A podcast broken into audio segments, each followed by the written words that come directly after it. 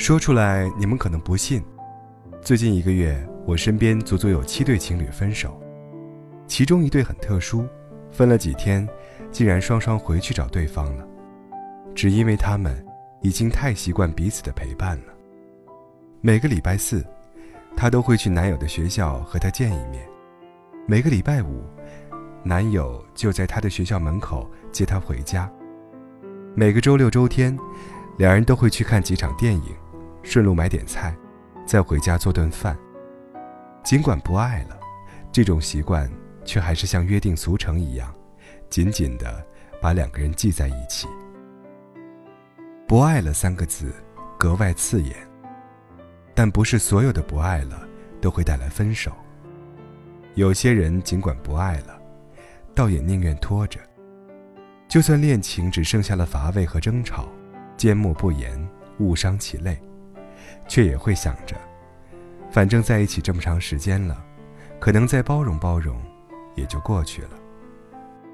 知道已经不爱了，想分手，但舍不得。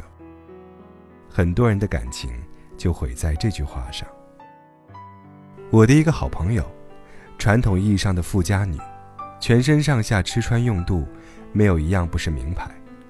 本来潇洒自在的一个人，就因为喜欢一个男生而变得卑微。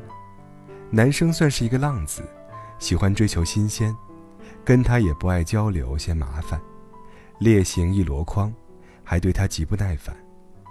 两人每次争吵都是用时间晾一晾，然后再和好。其实从没真正交流过，从没懂过对方需要什么。他们分手说是好聚好散，可是男生一回头，他就义无反顾地扑上去。他是放低了姿态，但男生从不愿意为他改变，酗酒、辱骂、夜不归宿，照旧。早该分了，可一直没有。后来我问他，为什么不彻彻底底的放开手呢？他说：“我已经太习惯他在我身边了呀。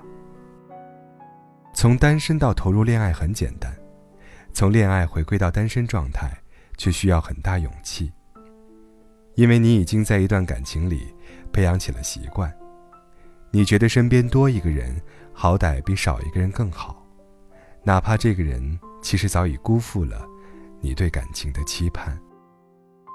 这也是为什么很多人不爱了不会直接分手，只是想办法能多拖一会儿是一会儿，但这是没有意义的。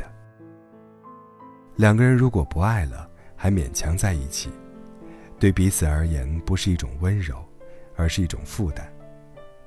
也是在前一阵子，我分手了，因为我发现我们之间开始缺乏交流，在同一个城市，却连见一面都成了奢侈。